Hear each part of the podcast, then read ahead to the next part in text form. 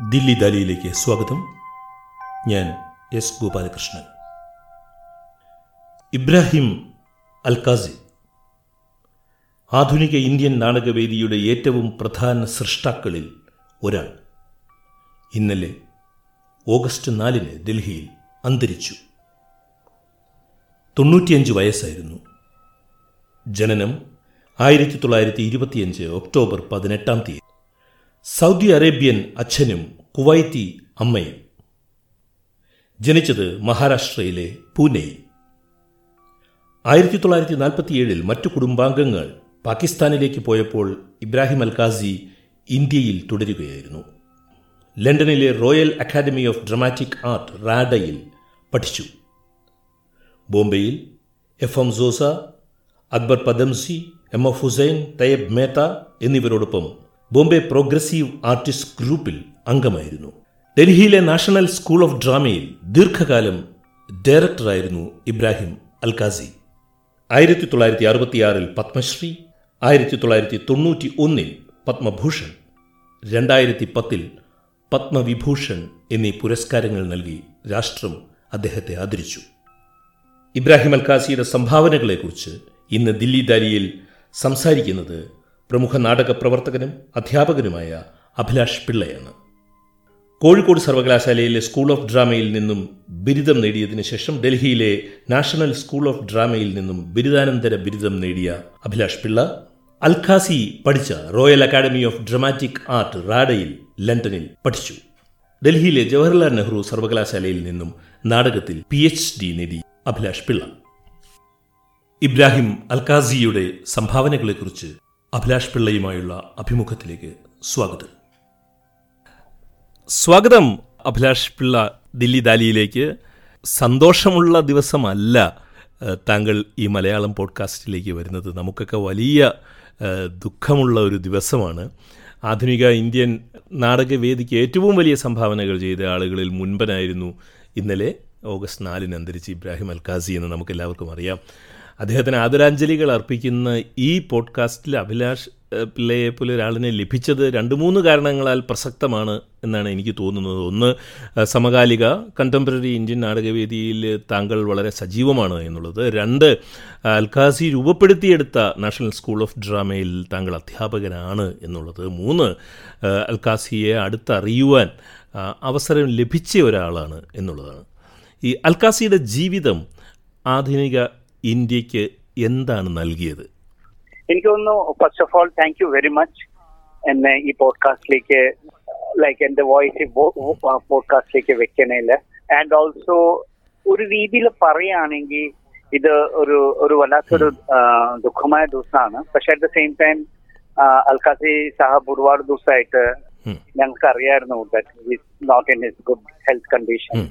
ഇതെല്ലാം നടന്നുകൊണ്ടിരിക്കുകയായിരുന്നു. അത് പുള്ളി കുറെ കാലമായിട്ട് അങ്ങനെ ആയിരുന്നു പക്ഷെ ഒരു കാര്യം അൽകാസി ഞാൻ നേരിട്ട് ഞാൻ എനിക്ക് ഒരിക്കലും അങ്ങനെ ഞാൻ കണ്ടിട്ടുണ്ടെന്ന് മാത്രം. പക്ഷെ അങ്ങനെ നേരിട്ട് അൽകാസിയുടെ അടിയിൽ പഠിക്കാനോ തിയേറ്റർ ചെയ്യാനോ ഒന്നും എനിക്ക് ചാൻസസ് കിട്ടിയിട്ടില്ല. അത്രയും ഒരു പക്ഷെ ലക്കി അല്ലായിരുന്നു ഞാൻ. അറ്റ് ദ സെയിം ടൈം അൽകാസിയുടെ പല സ്റ്റുഡൻസ് ആയിട്ട് എനിക്ക് ക്ലാസ് എനിക്ക് ക്ലാസ്സസ് കിട്ടിയിട്ടുണ്ട്. അൽകാസിയുടെ സ്റ്റുഡൻസ് ആയിട്ട്. അവിടെ നിന്നാണ് ഞാൻ അൽകാസിയെ പറ്റി അറിയുന്നത്.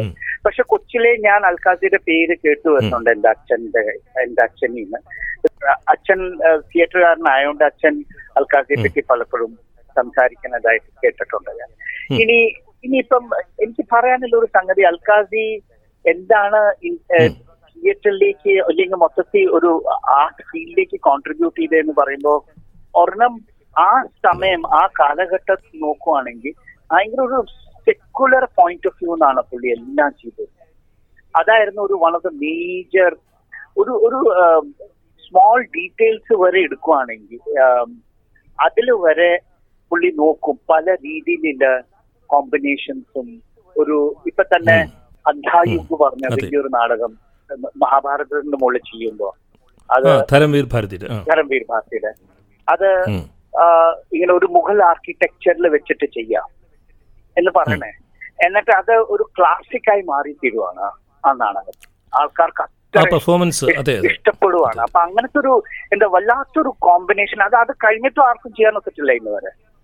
ആ, അത് അത് പുരാന കിലയിൽ നടത്തിയത്. ആ ഒരു രീതിയിൽ ആ ആ ഒരു ഒരു പുരാണ കിലയിൽ നടത്തിയത്. അപ്പം അത് ബേസിക്കലി ഒരു ആ ഒരു കോം- ആ ഒരു കോമ്പിനേഷൻ ഇല്ലെങ്കിൽ ആ ഒരു സിന്തസിസ് ഇല്ലെങ്കിൽ അങ്ങനത്തെ ഒരു വിഷ്വൽ ഒരു വിഷ്വൽ ട്രീറ്റ് എന്ന് പറയുമ്പോൾ നമ്മൾ ഈ പരിമിതികളെല്ലാം ഈ ബോർഡേഴ്സ് അങ്ങ് ബ്രേക്ക് ആവുകയാണ് നമ്മുടെ ഉള്ളിൽ കിടക്കുന്നത്.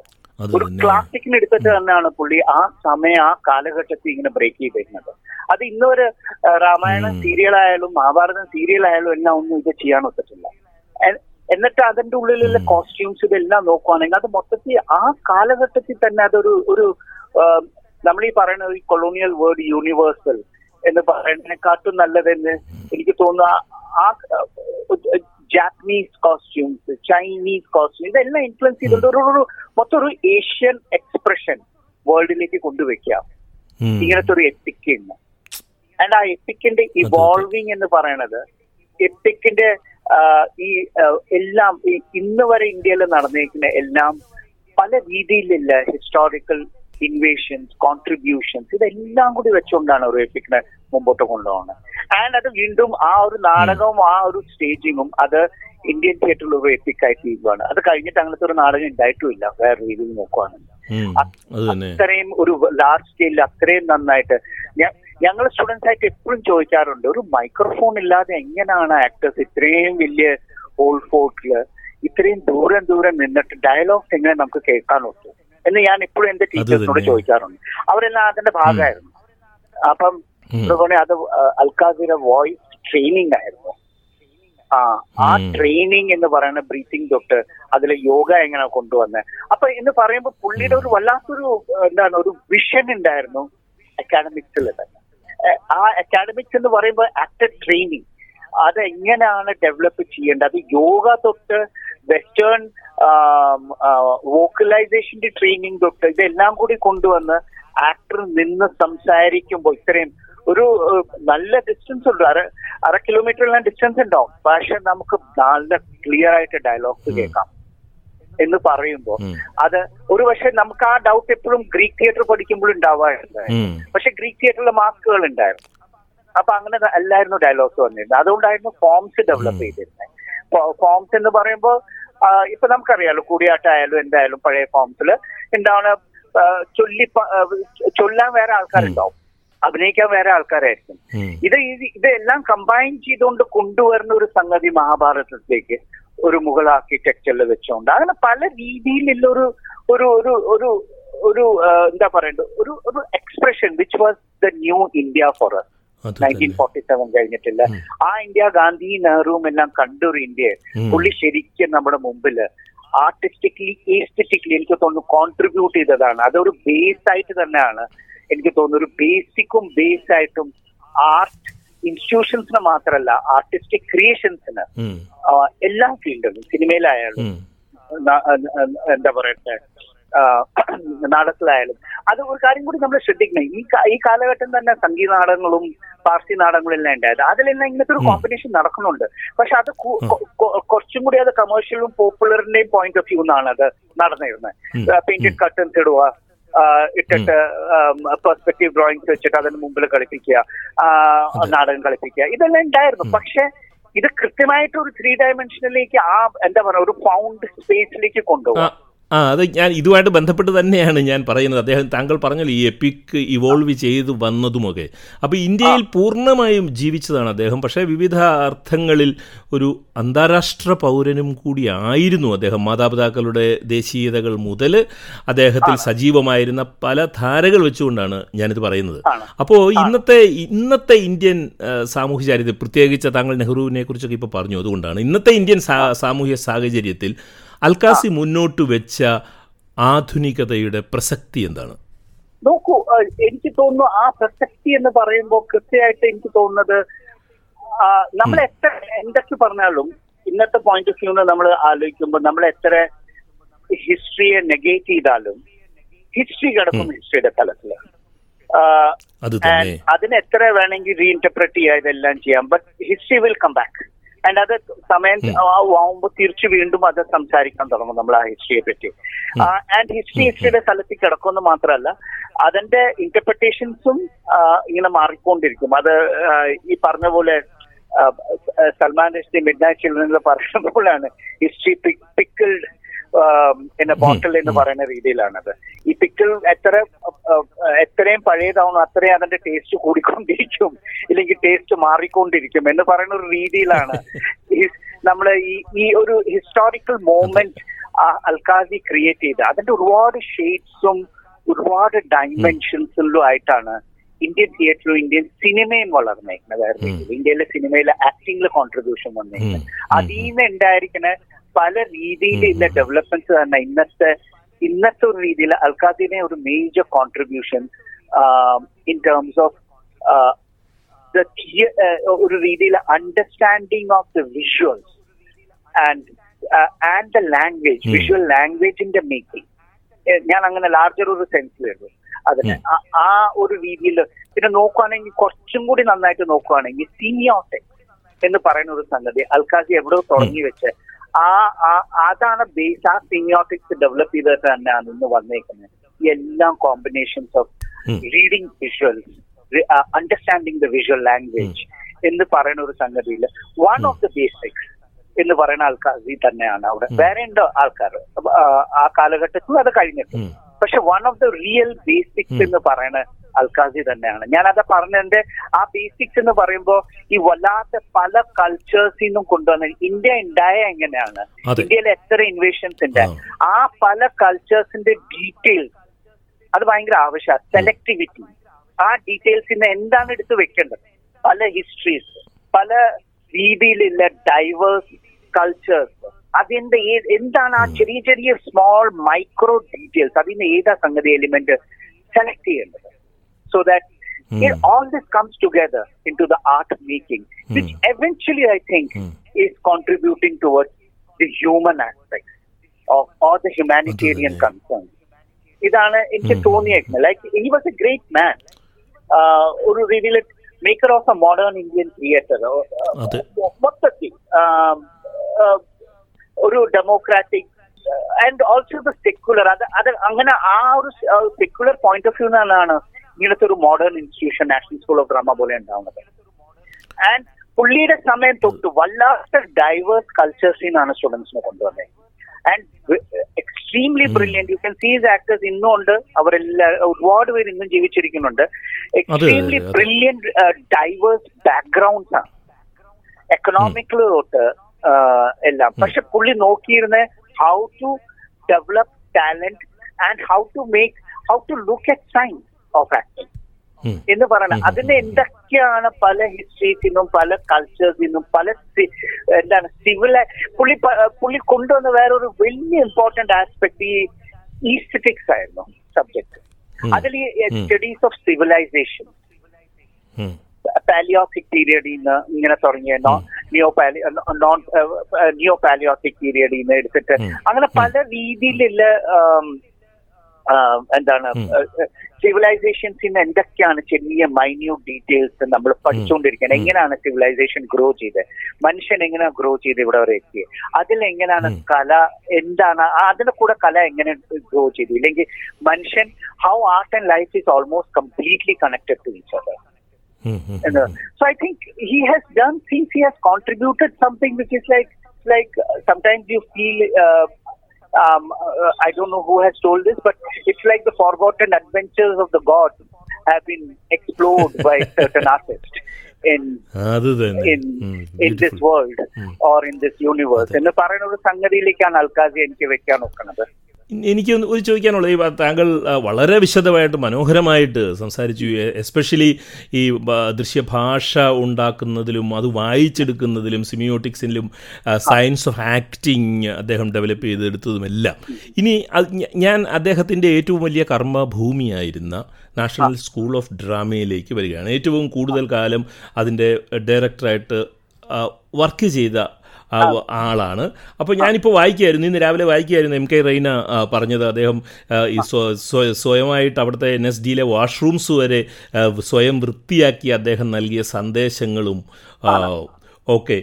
അപ്പോൾ ഈ ഈ മാറ്റത്തിനെ മുന്നിൽ നിന്ന് നയിച്ച ഒരു നേതൃത്വ ഗുണം അദ്ദേഹത്തിനുണ്ടായിരുന്നു. അപ്പോൾ ഈ എൻ എസ് ഡിയുമായിട്ട് ബന്ധപ്പെട്ട് വളരെ ചുരുക്കി അദ്ദേഹത്തിന്റെ ഈ എൻ എസ് ഡിയെ രൂപപ്പെടുത്തുന്നതിൽ അദ്ദേഹം വഹിച്ച സംഭാവനയൊന്ന് പറയാമോ? നോക്കൂ എനിക്ക് തോന്നുന്നു നാഷണൽ സ്കൂൾ ഓഫ് ഡ്രാമയുടെ ഈ നാഷണൽ സ്കൂൾ ഓഫ് ഡ്രാമ പറയുന്ന ഈ ഒരു ഷേപ്പ് വന്നത് തന്നെ പുള്ളി തന്നെയാണ് കൊണ്ടുവച്ചത്. പുള്ളിക്ക് കുറച്ച് പുള്ളി പഠിച്ചു വന്നത് royal royal academy of dramatic ആർട്സിനാണ് റാഡനാണ് ആ ആ റാഡയിൽ പഠിക്കാൻ എനിക്കും ഭാഗ്യമുണ്ടായി. ആൻഡ് ഈ റാഡ എന്ന് പറയുന്ന വേർഡ് എന്റെ ലൈഫിൽ ഞാൻ ആദ്യമായിട്ട് കേൾക്കുന്നത് തന്നെ ആദ്യം ഞാൻ അൽഖാസിയെ കേൾക്കുന്നു. പിന്നെ കേൾക്കുന്നത് റാഡയാണ് അൽഖാസി റാഡയെന്നാ പഠിച്ചു വന്നത്. കൊച്ചിലെ ഞാൻ കേൾക്കുന്നുണ്ടത് അപ്പൊ എനിക്ക് അങ്ങനത്തെ ഒരു ആഗ്രഹം ഉണ്ടായിരുന്നു റാഡയിൽ എനിക്കും പഠിക്കണമെന്ന്. അങ്ങനെ എനിക്ക് പഠിക്കാൻ നോക്കി പക്ഷെ ആ റാഡയുടെ ഇൻഫ്ലുവൻസ് എനിക്ക് തോന്നിയിരിക്കുന്നതാണ് അൽഖാസി സാറിന്റെ ഉള്ളിൽ ഉണ്ടെങ്കിലും പക്ഷെ അതിനെ വേറെ ഒരു കൃത്യമായിട്ടൊരു ഇന്ത്യൻ ഇന്ത്യനെക്കാട്ടും കൂടുതൽ ഏഷ്യൻ പോയിന്റ് ഓഫ് വ്യൂന്ന് അൽക്കാസി ഒരു കൃത്യമായിട്ടൊരു ഏഷ്യൻ എക്സ്പ്രഷൻ എന്തായിരിക്കണം? ബിക്കോസ് അതൊരു തീർത്തും റാഡ ഒരു വെസ്റ്റേൺ എക്സ്പ്രഷൻ ആണെങ്കിൽ ഇതൊരു ഏഷ്യൻ എക്സ്പ്രഷൻ ആയിട്ട് എങ്ങനെ വളർത്തണം?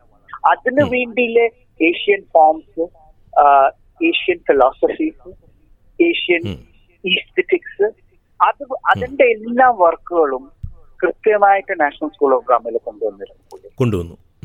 ആൻഡ് ഓൾസോ ഈ ക്ലാസ് റൂം ടീച്ചിങ് അല്ലാതെ തന്നെ അത് എങ്ങനെയാണ് വേറെ ഏഷ്യയിലെ വേറെ പല രീതിയിലുള്ള ടീച്ചിങ്സ് ഉണ്ടായിരുന്നു. ഈ പറഞ്ഞ പ്രൊഡക്ഷൻ വഴി പഠിക്കുക. ഒരു പ്രൊഡക്ഷൻ തന്നെ റിഹേഴ്സൽ ചെയ്തുകൊണ്ടിരിക്കുക. അതിൽ തന്നെ എല്ലാ രീതിയിലുള്ള ക്ലാസ്സുകൾ ഉണ്ടാവുക. കോസ്റ്റ്യൂംസിന്റെ ക്ലാസ് ആ അങ്ങനത്തെ ഒരു ഒരു ഇന്ന് വരുമ്പോൾ നാഷണൽ സ്കൂൾ ഓഫ് ഡ്രാമ ഒരു ക്ലാസ് റൂം ടീച്ചിങ് കൂടിയുണ്ട്. പ്രൊഡക്ഷൻ മാത്രമല്ല പല രീതിയിലുള്ള ടീച്ചിങ്സ് നാഷണൽ അത് പിന്നെ നാഷണൽ സ്കൂൾ ഓഫ് ഡ്രാമ അങ്ങനെ പതുക്കെ പതുക്കെ അത് ഡെവലപ്പ് ചെയ്ത് വന്നു. പക്ഷേ what he brought was that energy is quite special as an art institution like other art institution which can which has to go with the discipline and ആ ഡിസിപ്ലിനിൽ എന്താ ആവശ്യം അതെല്ലാം വേണം. അതിനെ art art should also recognise the whole education as an industry should also recognise this is what drama is this is what theatre is we may spend twelve hours to sixteen hours in a rehearsal and a student will learn from there to just make a scene ഒരു scene ഉണ്ടാക്കാൻ അത്രയും സമയം വേണം. അത് തന്നെയാണ് ഏറ്റവും വലിയ class room എന്ന് പറയുന്ന ഒരു ഒരു ഒരു ക്ലാസ് റൂം എന്ന് പറയുമ്പോൾ ഈ പീരിയഡ്സും സെക്ഷൻസും ഇതൊന്നും അല്ലാതെ തന്നെ ഇത് എങ്ങനെയാണ് നമ്മൾ എല്ലാവരും കൂടി ഒരു ഒരു ഒരു ഇമോഷൻ പിടിക്കുക. ഒരു ഡയലോഗിന്റെ ആ ടോണൽ ക്വാളിറ്റി പറയുമ്പോൾ പിടിക്കുക ഇതെല്ലാം ഞങ്ങൾ മനസ്സിലാക്കിയതിന് ഇപ്പൊ നഷുദ്ദീൻ ഷാ സർ ഞങ്ങളുടെ കൂടെ ക്ലാസ് എടുത്തു. ഇല്ലെങ്കിൽ പല പല ടീച്ചേഴ്സും തിയേറ്ററിൽ അറിയപ്പെടുന്ന ഒരുപാട് ടീച്ചേഴ്സും നമുക്ക് വന്ന് ക്ലാസ് എടുക്കുമ്പോഴാണ് നമുക്കിത് മനസ്സിലാവണേ. കൃത്യമായിട്ട്.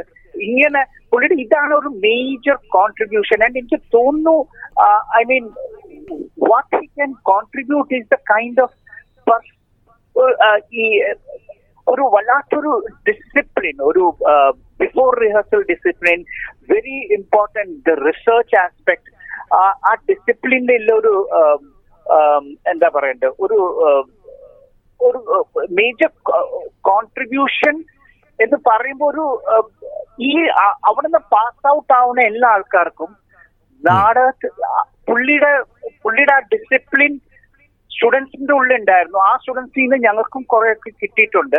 ആ ഡിസിപ്ലിൻ കണ്ടിട്ട് and the kind of creation of art both from his students we we just start respecting them അങ്ങനെയാണ് ഈ തിയേറ്റർ ഇല്ലെങ്കിൽ ഒരു എന്താ പറയണ്ടേ?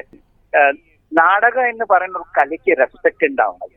I think that is one of his major contribution ഇല്ലെങ്കിൽ നാടകത്തിന് നമുക്കറിയാമായിരുന്നല്ലോ ഇന്ത്യൻ ഇന്ത്യൻ പരിസ്ഥിതികളിൽ നാടകങ്ങൾക്ക് പല രീതിയിലുള്ള എന്താണ് I mean there different point of views for theatre and performance and also community നമുക്കറിയാം നമ്മുടെ കമ്മ്യൂണിറ്റിയിലെ കാസ്റ്റിന്റെ എന്താ പല കാസ്റ്റുകളും പല വേറെ ആർട്ട് ഫോംസിന് ഒന്നിലും അപ്പർ കാസ്റ്റ് ആർട്ട് ഫോംസ് ആയിട്ട് കാണും.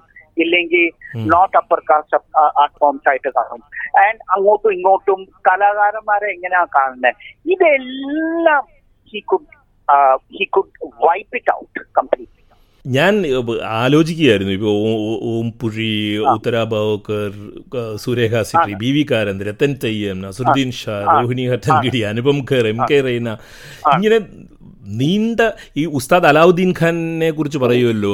അലി അക്ബർ ഖാൻ രവിശങ്കർ നിഖിൽ ബാനർജി അന്നപൂർണ ദേവി ശരൺ റാണി പന്നലാൽ ഘോഷ് അങ്ങനെ ശിഷ്യ സമ്പത്ത് ഇന്ത്യൻ ആധുനിക ഇന്ത്യൻ സംഗീതത്തിനെ മാറ്റി മറിച്ച അലാവുദ്ദീൻ ഖാനെ പോലെ തന്നെ ഒരു വലിയ ഗുരു ആയിട്ട് ഇദ്ദേഹം ഇങ്ങനെ നിൽക്കുന്നു. അപ്പോൾ അതാണ് താങ്കൾ പറഞ്ഞത്. എങ്കിലും എനിക്ക് ഞാനൊരു ചോദ്യം ചോദിക്കണമെന്നുണ്ടായിരുന്നു as a teacher how was he? But he you have already reply to that.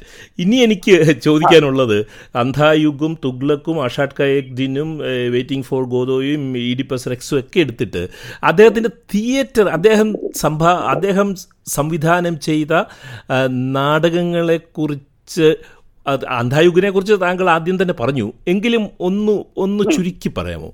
എനിക്ക് തോന്നുന്നു പുള്ളി കൊണ്ടുവന്നത് ഇന്ത്യൻ തിയേറ്ററിൽ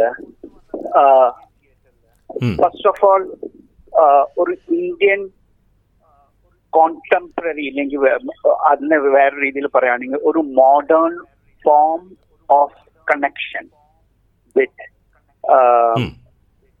breaking the boundaries of different segments of society and and different പറയുമ്പോ uh, ഇതുവരെ ഉണ്ടായിരുന്ന പാർസി തിയേറ്ററിന് പാർസി തിയേറ്ററിന്റെതായ ഓഡിയൻസ് ഉണ്ടായിരുന്നു.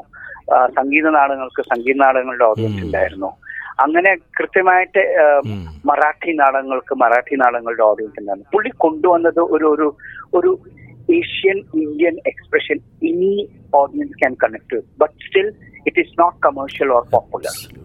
എന്ന് പറയുന്നത് ആ ഒരു രീതിയിൽ ഒരു കണക്ഷൻ കൊണ്ടുവരുന്നതാണ് പുള്ളി. അത് ഏത് ഓഡിയൻസ് ബിക്കോസ് നമ്മളെല്ലാം അത് കേട്ടിട്ടേ ഉള്ളൂ. ഞാൻ കണ്ടിട്ടില്ല. പക്ഷെ കേൾക്കുമ്പോഴെല്ലാം നമുക്ക് തോന്നി ഇത് എല്ലാ ബൗണ്ടറീസും ബ്രേക്ക് ചെയ്ത് പുള്ളി എല്ലാ ഓഡിയൻസിനെയും കണക്ട് ചെയ്യാൻ നോക്കുന്നുണ്ട്. ഇന്ത്യൻ. ബിക്കോസ് ആ സമയത്ത് കണ്ട ഒരുപാട് പേരും കേരളത്തിൽ നിന്നും ബിക്കോസ് എന്റെ അച്ഛന്റെ ജനറേഷൻ എല്ലായിരുന്നു അവരും അവരും ഇൻട്രസ്റ്റ് ആയിരുന്നു.